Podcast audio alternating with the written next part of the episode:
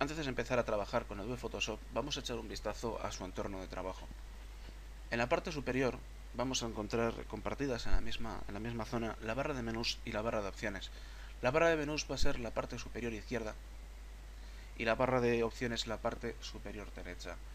Eh, se encuentra en la misma barra precisamente por el diseño de pantalla con un formato 16 novenos eh, que permite una mejor distribución de todas las ventanas, opciones y menús eh, sin restarle espacio a lo que es el entorno de trabajo de la fotografía. La barra de opciones vamos a tener una serie de botones y configuradores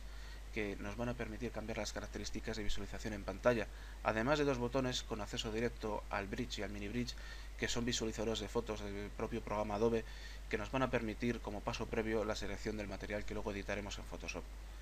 Justamente debajo de la barra de menús y de la barra de opciones vamos a encontrar la llamada barra de aplicaciones, también con una serie de botones, de pestañas, de deslizadores y de características eh, que van a ir cambiando en dependencia de la herramienta que tenemos activada. Estas herramientas, la gran mayoría, se van a activar gracias a esta ventana que tenemos aquí a la izquierda, la llamada ventana eh, barra o paleta de herramientas,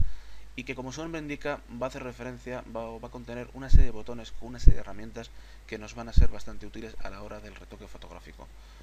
Los que hayan trabajado con versiones anteriores de Photoshop estarán más acostumbrados a ver la paleta de herramientas justamente con esta forma, quizás un poquito más cuadrada y con dos columnas eh, con los botones.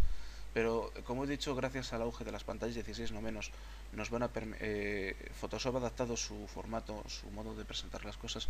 para precisamente dejar mucho más espacio a la fotografía. En este caso, la barra de la paleta de herramientas vamos a tener una serie de iconos que son botones y que van a hacer referencia a distintas herramientas que, con las que vamos a poder trabajar. Eh, si posamos el puntero del ratón eh, sobre cada una de estas,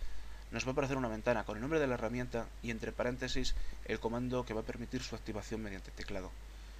También en la parte inferior derecha vamos a tener un pequeño vértice negro que va a hacer eh, referencia a que no es una herramienta unitaria, sino que es una herramienta que pertenece a una familia. Si pinchamos con el botón de la derecha eh, sobre el botón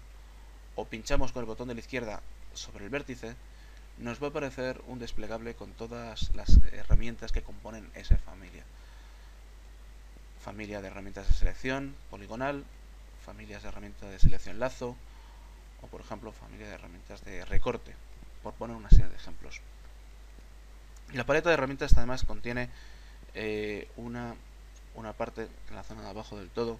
que nos va a hacer referencia, como veremos más adelante, a